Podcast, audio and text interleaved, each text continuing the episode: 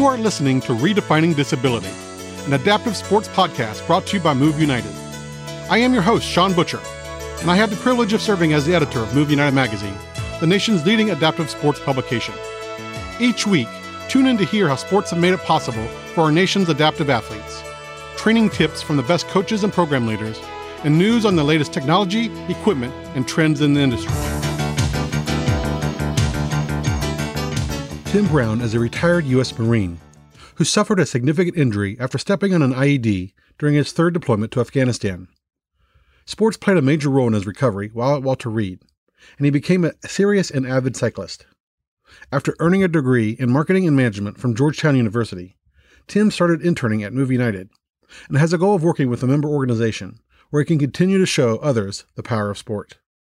So Tim, um, you know, I, I, think maybe for listeners, uh, Tim, everyone should should know right off the top and right off the bat that Tim is a member of Move United staff and, and team. So uh, gotten to know Tim pretty well over the past you know couple of years. But I want to what I what I want to start with is I want to get to know uh, Tim Brown as a as a young as a young boy. So were you uh, how were you as a kid and and were you active? Were you involved with sports then? Well, that didn't sound creepy at all, Sean. Um, no, not at all. but uh, yeah, so I had various uh, levels of activity, uh, uh at least when it came to sports uh, as I was growing up. Uh, I was active. I played little league and like YMCA league, baseball and soccer up until I was about in sixth grade. Um, it's right about the time that kids become a bunch of assholes. And then, yeah, I just kind of got disinterested in sports where it's like you could hit a triple and tie the game up, send it to extra innings, but because you overstood the base, suddenly you're like a pariah. And I was like, I don't, I don't understand this. um, but, uh, but my, you know, my activity wasn't limited to just uh, team sports though. I always, I grew up a Boy Scout um, from Tiger Cubs through Cub Scouts, Webelos into Boy Scouts all the way to Eagle Scout uh, that I, uh, I picked up just under the deadline. Um, I was real active outdoors, uh, and I always kind of preferred that anyway. You know, I was always a little more of a loner, so I was spending time out in the woods, you know, hiking around, mm-hmm. you know, doing some long term suffering. I was always kind of more of my speed anyway. Um, especially when I got into high school, or when I was, you know, the upper couple levels of high school. You know, I take it as a point of pride on like how heavy my pack was, uh, especially after I had done Philmont when I was, I think, mm. in like eighth grade. Wow. And yeah. um, so uh, we'd go on these, uh, you know, the weekend backpacking trips. We'd go to, you know, Enchanted Rock or one of the other state parks uh, here in Texas. And we'd backpack for like, you know, two days, three nights or whatever it was. And I was like, well, this isn't enough. I got to add more. So I straight up put, you know, weights from this, you know, cheapo like dumbbell set in my backpack to make sure it weighed 70 pounds um, and this wasn't, you know, it wasn't a super high speed REI, you know, Gregory pack or anything like that. It was it was a Kelty that I got as a hand me down from a friend that had bought it in like 1974 or something. Like it was basically green canvas with like the big metal zippers that are about that wide. Um, so it was a big old pack. Um, mm-hmm. And I always enjoyed, you know, that kind of activity more. Um, continued it on. Um, you know, through my time in the Marines, when I was in Japan, I tried to get out and do uh, do some hiking. Usually, wound up being on my own because everyone says they want to hike until it's time to hike, and then they're like, "Good, I want to." and um, then everybody disperses, right? yeah, they just no, kind of disappear. Everybody yeah. disappears. Like, where is everybody? yeah, comes time to pack, and they're like, "I don't want to do this." But a lot of those people have never experienced hiking outside of like the Marine Corps, which is terrible. Um, mm-hmm. You know, it's hey, let's take a bunch of crappy, really heavy equipment and put it on and march at somebody else's pace. I kept trying to remind them, no, real backpacking and hiking is much more fun because you can not carry so much dumb stuff. And then you can also walk at your own pace and stop and enjoy the views and all that stuff. And for some reason, you don't have to do it in formation, and for some reason, you don't yeah. have to do it in these uncomfortable boots. yeah, you're not you're not in the world's worst boots walking through like a sand wadi for no apparent reason. You know, exactly. you're on your own hike and you find yourself in a sandy wadi. You can be like, I'm going to get up here where the trail's a little firmer. Um, so I had wound up. Yeah, while I was in Japan, I hiked uh, climbed Mount Fuji. It's kind of a big unit trip, but luckily it was individual. Um, and then also on my own, I uh, drove up to Mount Daisen, which is the tallest mountain in Yamaguchi, or in the southern uh-huh. part of Japan. Um, I think it was like 17, 1300 meters, maybe a little little shorter than Fuji. But um, uh, I've always enjoyed hiking. Uh, yeah. So was that was that if you had to name one, was that your main? Would that would that be the one you've been named? Was was that was backpacking your go to and hiking was your was that your go to? Oh, absolutely. Um, I never had as much fun as I did, you know, in the backcountry. Yeah. Um, and I'm talking about like the real backcountry where you can't get motorized vehicles. You have to walk for 20 miles to even get to it. Um, that was always kind of what I aspired to be doing was being out in the middle of nowhere by myself, just walking among trees. Well, I'm I'm already jelly because you told me two things that that I'm I'm jealous about. One, I still share that I my one of my biggest regrets in life was not getting my eagle. I was a life scout and I think I just didn't have the the gumption, you know, to complete it. Which you know now looking back, obviously I can say that was a big regret. And and so you know I was a few merit badges shy and a service project shy. So congrats on on getting the Eagle Scout. That's uh, that's a, a big accomplishment. And then of course you, you mentioned Philmont and you went the fact that you went to Philmont. And I I, my troop never went or or really promoted it heavily, so it's not. I knew about it, but it's not something that I until I learned more. Again, probably later after afterwards that you know, darn, I wish I'd have known. I wish I'd have been a bigger deal and something that would have been promoted because uh, that would have been an awesome experience. So I'm glad you got to do it too. it it definitely was an awesome experience, and it's one that's even gotten harder now since when we were, since when I was a teenager, and this was I went there in 1998, I think.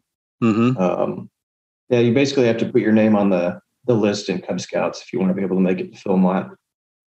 I feel you on the, de- the delay on Eagle Scout. I I very nearly did make it myself. Um, uh, we moved to from San Antonio to Houston uh, when I was 15.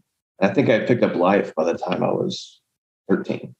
Um, I picked up life real early, then stagnated, uh, especially during that move.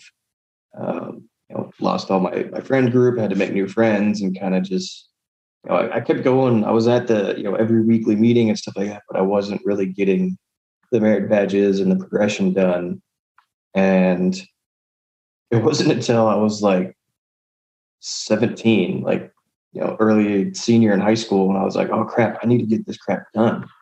And uh, I want to, you know, semi light my pants on fire and got through it and had my Scoutmaster conference 10 days before I turned 18. Mm. Um, so, you know, I couldn't get much closer to the deadline than that. Uh, yeah. I think I was already in college when I actually had my ceremony.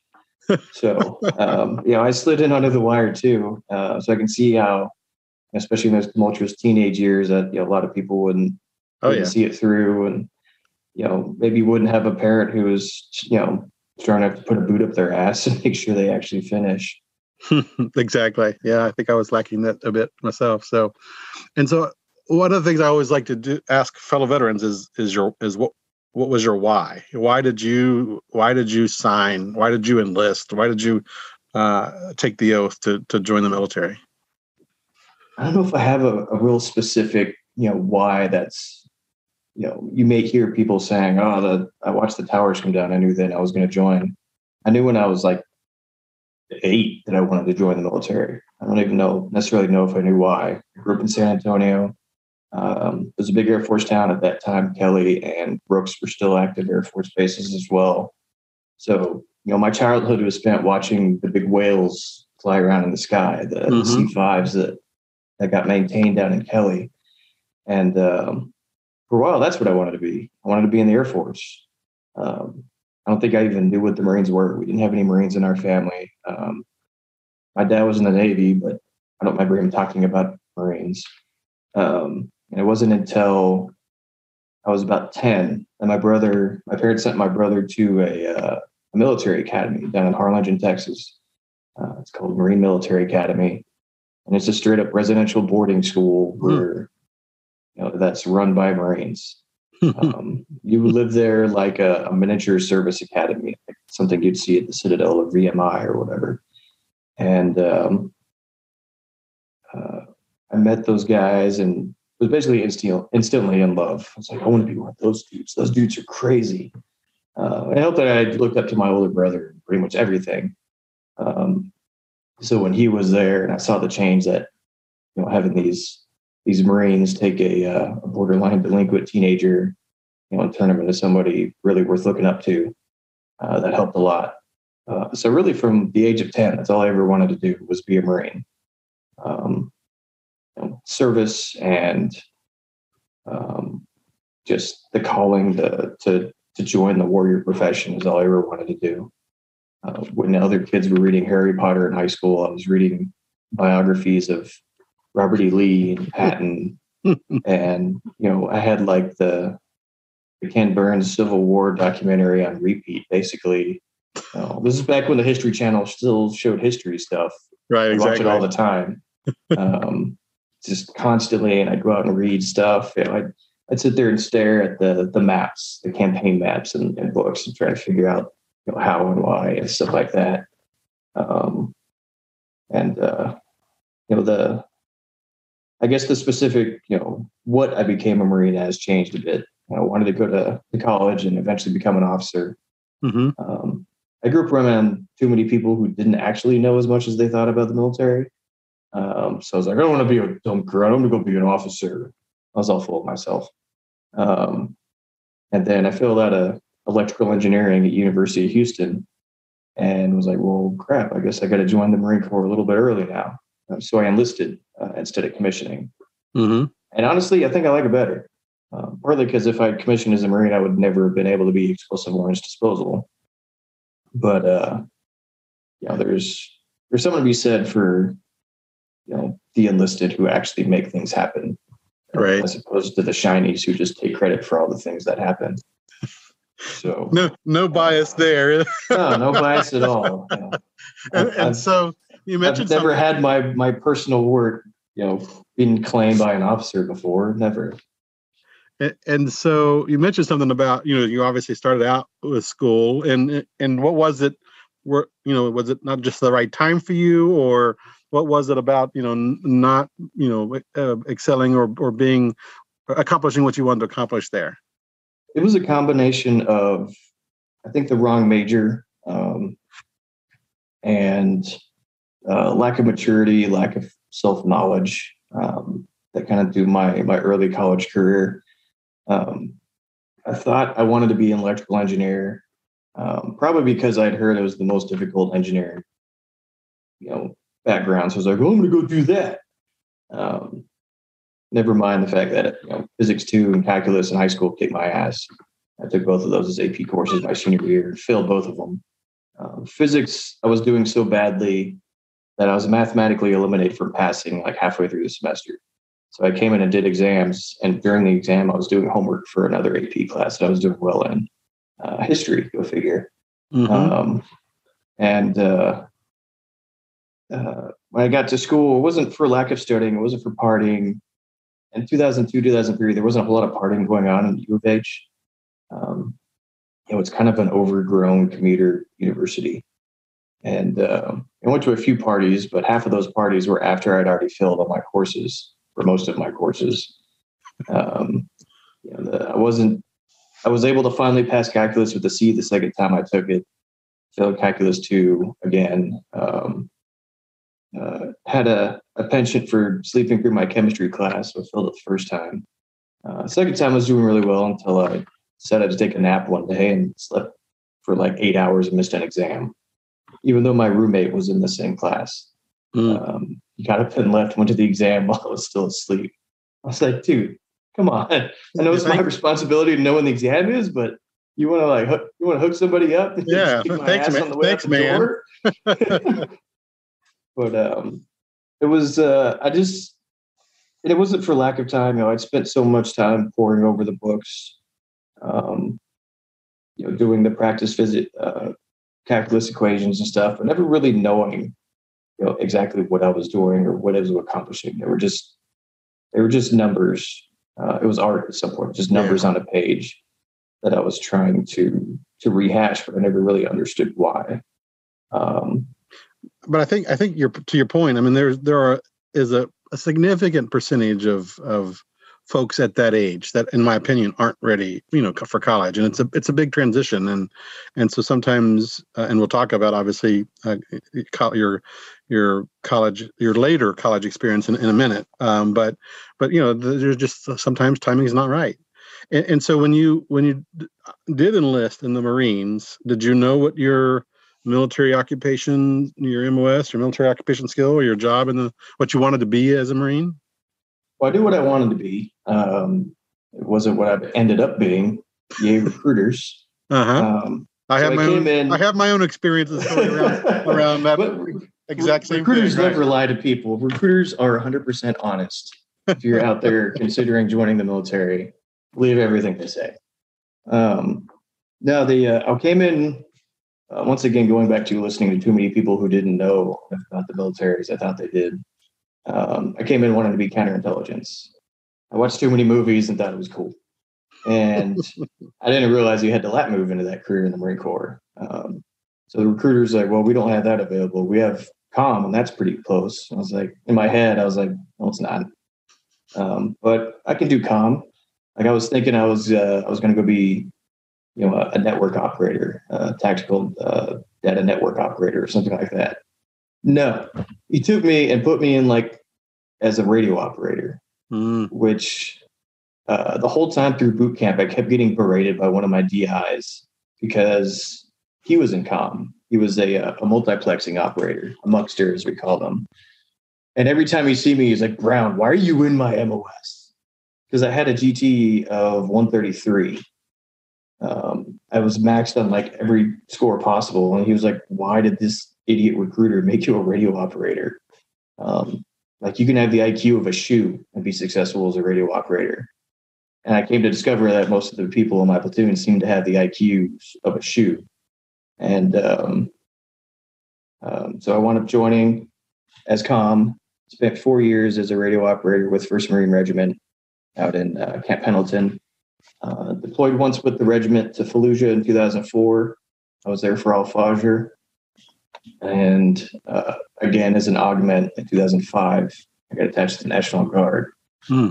um, because i was i was already after two months of being home i was already full when it came to dealing with the communications unit stateside so as soon as they asked for volunteers to go to afghanistan my hand shot up in the air before he's even done asking the question i was like get me the hell out of this unit um, was um, and uh, so I wound up changing jobs partway through my career. Um, I tried so out for after after four after four years as a radio operator is when you decided I want to switch switch occupations. Yes, yeah. I started. Uh, I tried out for counterintelligence. I went through their whole uh, uh, onboarding screening process, and theirs is a long ass process. Uh, it it was like six months long for me. Uh, I had to go take a bunch of extra exams, uh, like the DLAB and some other like can you read tests, basically, because mm-hmm. it's the Marines, so you have to make sure that they can read. Um, I had to write a a ten page research paper. Um, oh yeah. Back in the you know we could only use two internet sources, so I wound up having to go you know spend some long days at the uh, UCLA library just trying to dig out something, some source I can use to write a research paper about a two year old terrorist group. Hmm. Whereas, like my other friend who had tried out for them, he got to write about Jordan, the whole country. He had to write a 10 page paper on a whole country. So you didn't choose your, you didn't choose the topic. They, they chose the topic for you. Yep. They give it to you. Interesting. And, uh, and then they tear it apart. And the, at the end, uh, the end of the screening process is a basically a three hour long interrogation by experienced counterintelligence operators. So it was it was not the most fun, mm-hmm. um, and I failed miserably.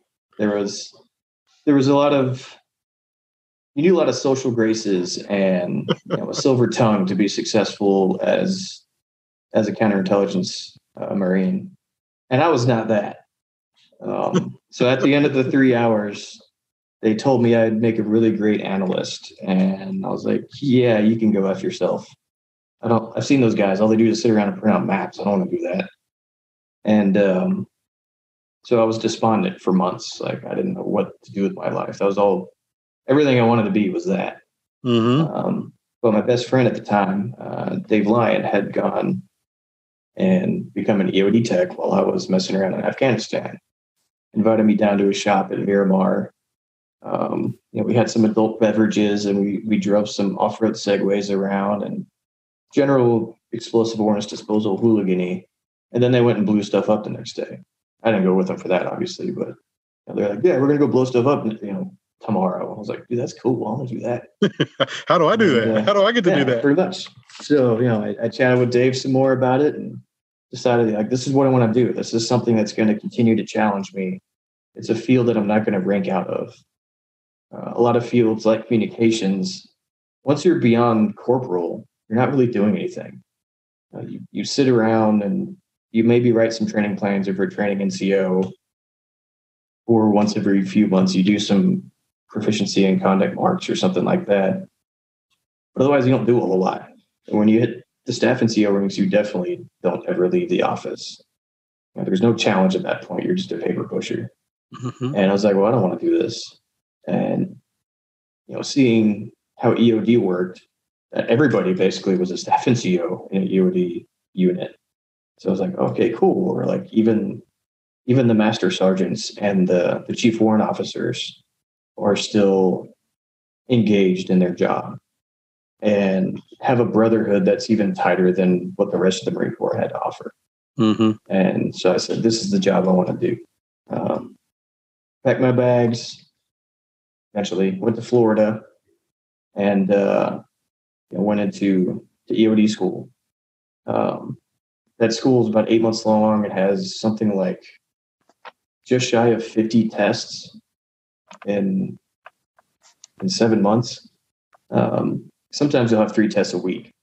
You can't Mhm. take your, your materials home to study. It's just a full on assault on your brain of learn, forget, learn, drop, learn, drop. You know, just continually make space for all this new knowledge. And um, uh, I didn't want to graduating with the class I started with. Uh, I rolled back into another class after bombs, um, and uh, fell into Brian Mast's class. Hmm. Uh, classes, um, I would meet many people, a few, a few people. So you mean you mean was later. was he was he in your class or was he one of the instructors in the class?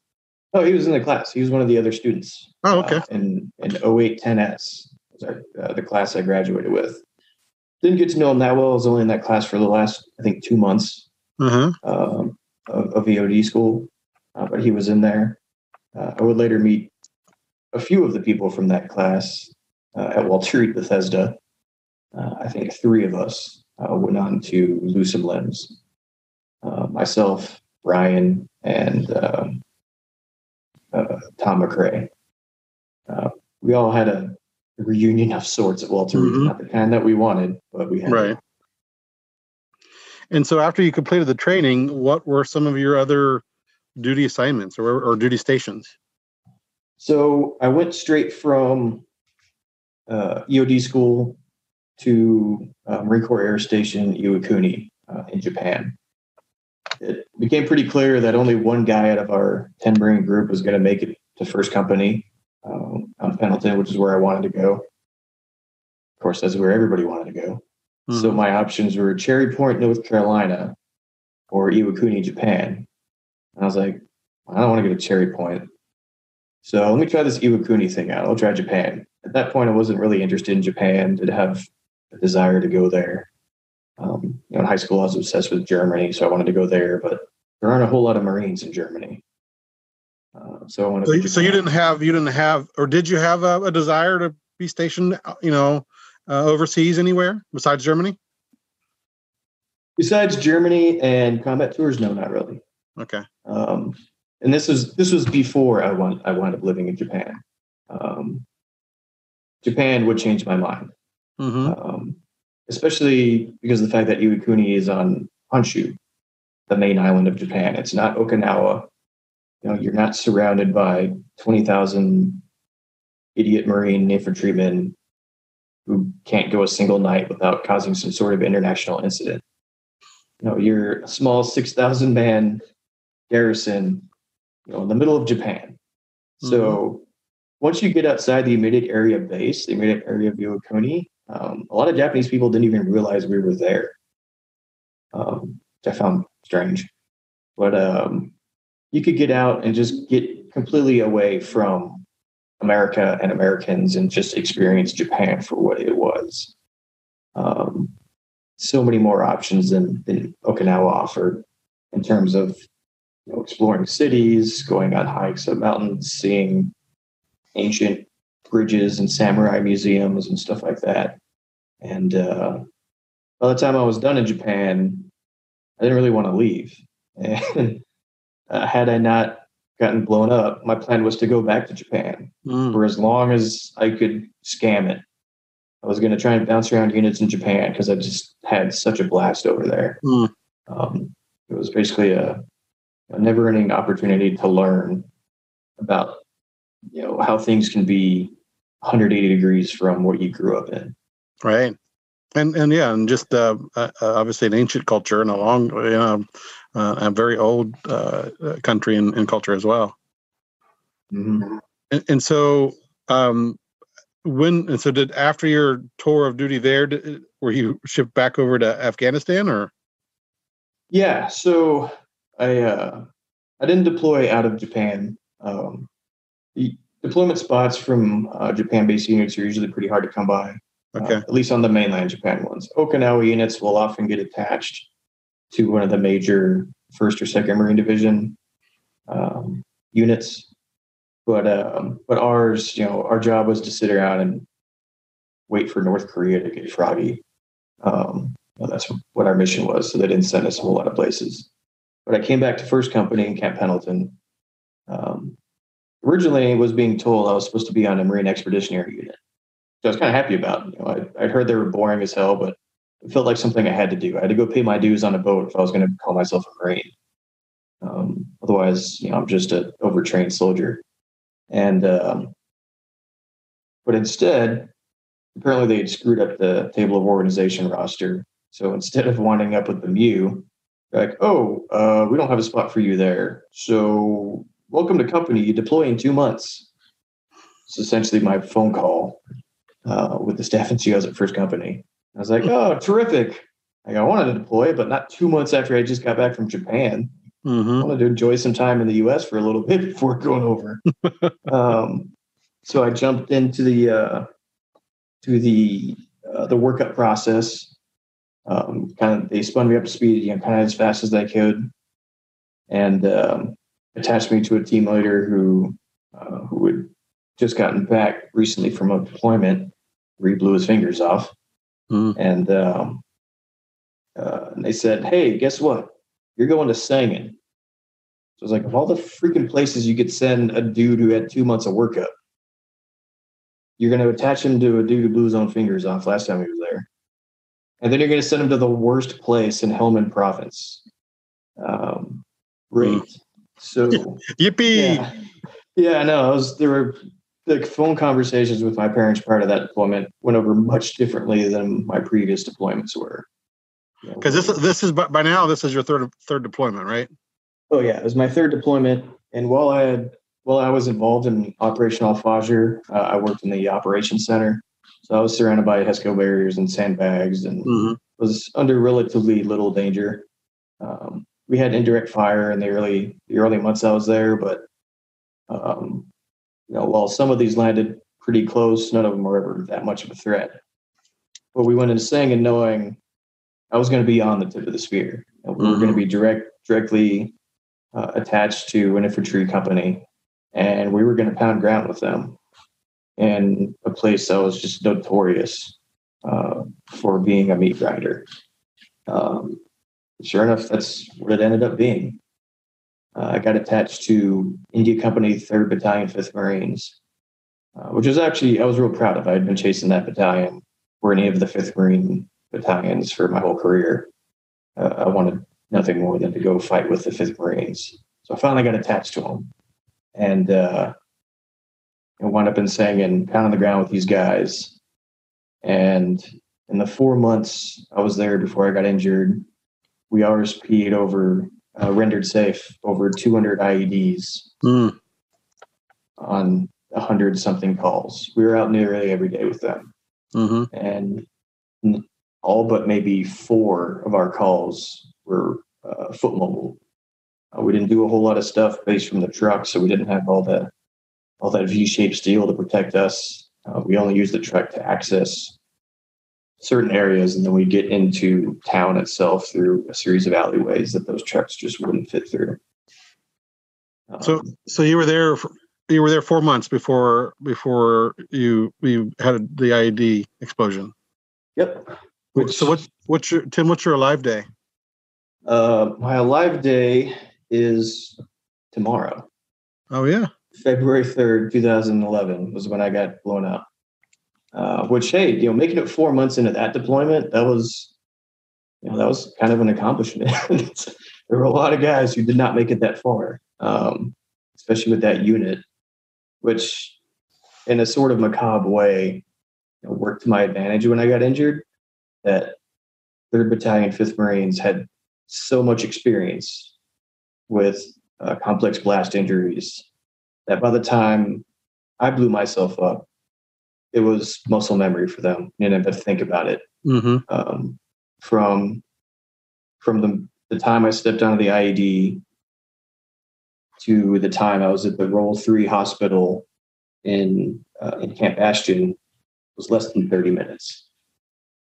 And so let let's let's bring it back to sports a little bit. Um, and so obviously during rehabilitation, um, uh, you were introduced to adaptive sports. Mm-hmm. Uh, you mentioned you were at Walter Reed, obviously, for your rehab. Uh, how long were you at Walter Reed? And then, just in general, what kind of sports did they did they introduce you to, or did you try? Which ones did you like? Which ones did you not like? So I spent about three and a half years total at Walter Reed, um, from injury to retirement. I retired in April 2014. Mm-hmm. So somebody else out there can do the math to figure out exactly how many days I was there. Um, and and I was there in a heyday. 2011, 2012 was a busy mm-hmm. time for complex blast injuries uh, at Walter Reed Bethesda, and um, uh, so there was a lot of opportunities for sports. You know, Harvey and Kira were always um, you know, pound on the ground, trying to get guys interested in various things. Uh, especially once you reach the, the point in your rehab where you start to mature a little bit, mm-hmm. basically your teenage years. Uh, rehabbing is a lot like reliving the first 18 years of your life compressed down to three and a half. Mm-hmm. Um, so when you start to become independent, start to become kind of aware of who you are as a wounded warrior, as an amputee, as whatever you are, um, those are your teenage years, and that's when they you know start saying, "Hey, here's here's sports to to get yourself active outside of the MATC or, or rehabilitation gym." And Kira was all about sled hockey. She I don't know how many times she tried to talk me into doing sled hockey, and I'm like, from South Texas, I don't give two shits about hockey. Um, it's I don't dislike it. It's just I don't care. But that, so, but, but, that being said, you did go out to ski, ski spec and you did go skiing, which is not a Texas thing either. skiing is a very much Texas thing. If you've been around the Colorado mountains, we fund like all of those ski resorts. So we'll give us that. Okay, um, all right. Uh, much to the chagrin of the locals, they hate us, but we pay their bills. So there's there's, there's a there's a tension there, but we live with it. Mm-hmm. But, um, yeah, so I didn't care much for sled hockey, but I was I wanted something. Um, hand cycling was another big sport that you know everyone does at least to some extent um, while they're rehabbing. And we were lucky enough at Walter Reed to have a really top-notch program for cycling. Uh, it was run by a group uh, then known as Ride to Recovery. Uh, they still love on now as Project Hero, uh, but they had an employee there by the name of Ray Clark, who is a straight up wizard when it comes to adaptive uh, cycling, upright, hand cycle, recumbent, doesn't matter. And um, started working with him to get ready for cycling. I had somehow I knew about a, a bike ride that was part of the MS 150 series um, that went from Houston to Austin. So, and my platoon commander, uh, his wife, uh, had MS. So I decided, hey, I want to do that ride. We're going to make a team. Me and my best friend, Dave Lyon, got me into EOD, later went on to blow himself up as well. Uh, before I deployed, he was a bil- uh, bilateral AK amputee. Mm. Um, that experience had a lot to do with how I was able to recover. But um, I decided we're going to make a team. We're going to go do this bike ride from Houston to Austin. Um, we're going to raise money for MS. We wound up raising, I think, thirty five hundred bucks or something like that. And I went down. Um, both of them had to drop out for various reasons. I think one of them was actually like driving across the country and got recalled. Um, I think his wife was having some issues and, and he had to go back and be with her. So I did it with just myself, um, uh, an EOD friend named Scott Roberts and his wife, Kelly Roberts, uh, who some people might know of from our member Operation Comfort mm-hmm. uh, at San Antonio. So she came out and um, and rode with us. And you know, she's a strong rider, so she was able to push me a good bit, but she wasn't pushing me the whole 150 miles. Um, so I did, I think, 77 miles the first day and 65 the second. Oh wow! So almost the whole thing. And this was like two months after I had started riding, and I was instantly hooked on cycling. It was the long-term suffering that I I mentioned when I talked about hiking in the woods and the solitude mm-hmm. of being by yourself because you're a one-armed guy on a hand fight. Nobody else really rides as slow as you. Um, you know those things made a connection and I was instantly in love with cycling, and that became my my sport. Uh, and I'm the kind of guy that you know I find one thing that I like, and then I go all in on it, and forget everything else even exists. pretty much what happened. Um, I took up cycling hardcore, started riding with Ray. You know, I was riding over 100 miles a week in addition to the you know four hours a day I'd spend in the MATC gym every morning. And uh, and are you are you still are you still doing that now? I mean, are you still riding that that much? No, no, not even close. it's uh, you know, it's turns out work has you know an odd effect on your riding schedule. it does, doesn't off. it? I can't just go take a whole day and ride my bike for 80 miles whenever I feel like it. Um, but also coming back off of five years in, in, in college kind of destroyed my fitness. And I'm still fighting to get back to some place yeah. even remotely close to where I was before. Um, but I had I did race across America with an eight man team, uh, five of whom were hand cyclists. We only had three upright riders, hmm. so we had, we had to use them judiciously, judiciously, and we couldn't just put everything on the upright riders and take all the downhills for ourselves. You know, we had to uh, we had to climb a lot of mountains on our own, and West Virginia sucks on a bike. I was gonna say maybe maybe on a bike. Yeah. yeah. yeah, It's it's it's a beautiful state when you don't have to ride up all of those ancient twenty percent grade roads. It's uphill, downhill, all the way. Mm-hmm. Right, exactly. Oh yeah.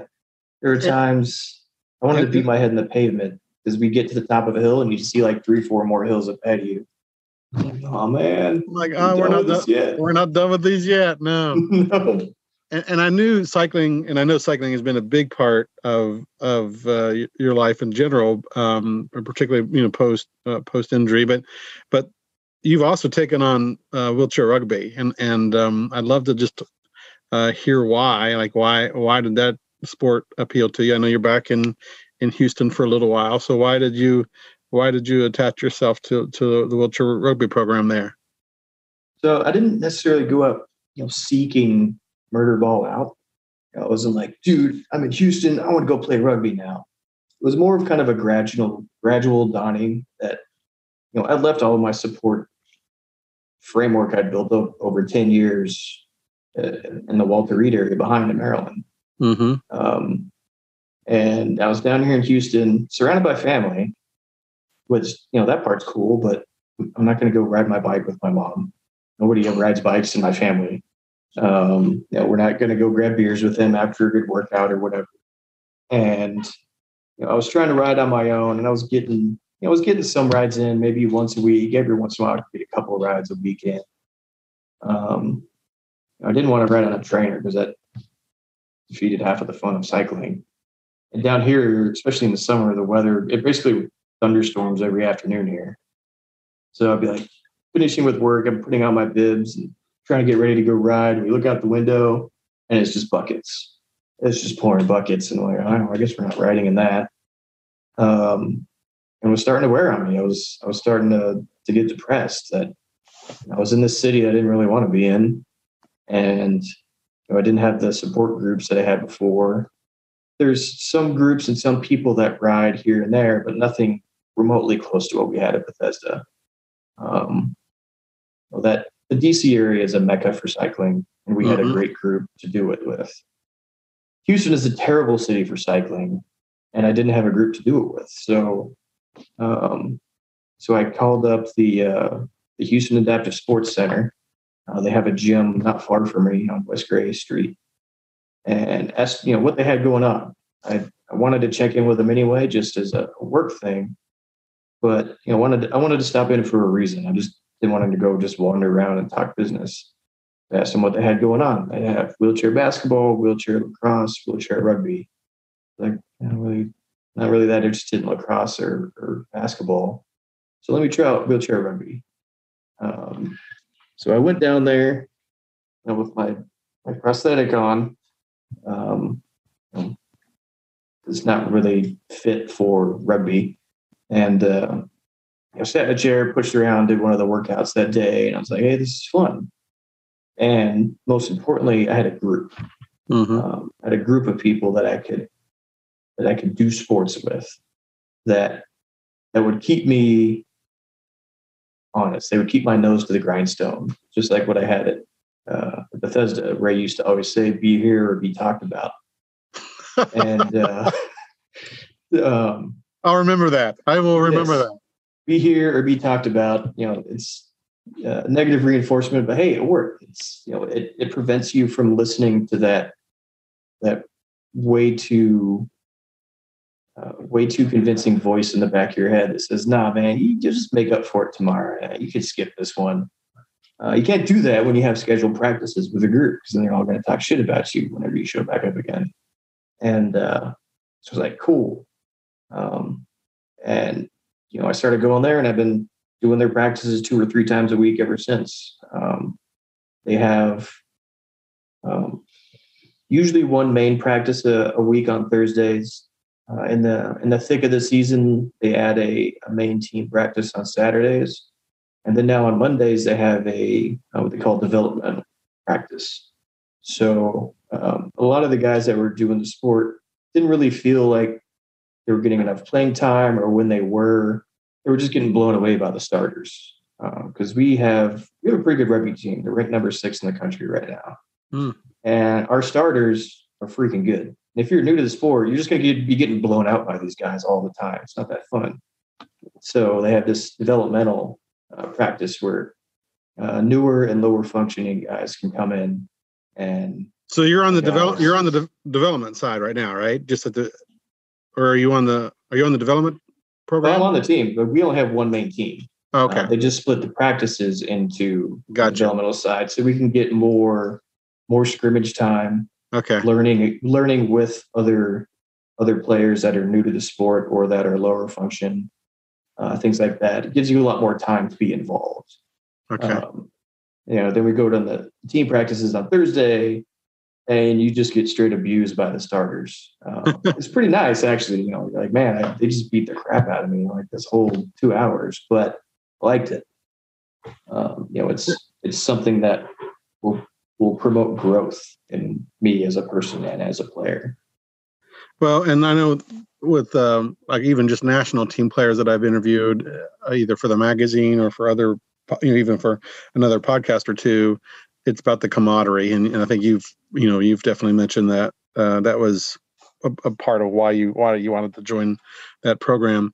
Tim, we have we have probably about four or five minutes left, and one of the things that I definitely wanted to to kind of maybe close with is is uh, I know that you graduated obviously from Georgetown University uh, with a degree in marketing, but you have a you have a, a specific goal in mind. You want to I mean you you you want to be a mainstay in the adaptive sports community. You want to you want to continue to contribute in this field, and, and so maybe um, with the last few minutes we have, talk about obviously your your journey that's led you to Move United, but then what you hope that will do uh, in terms of where you want to where you want to be and where you want to go down the road in a few years.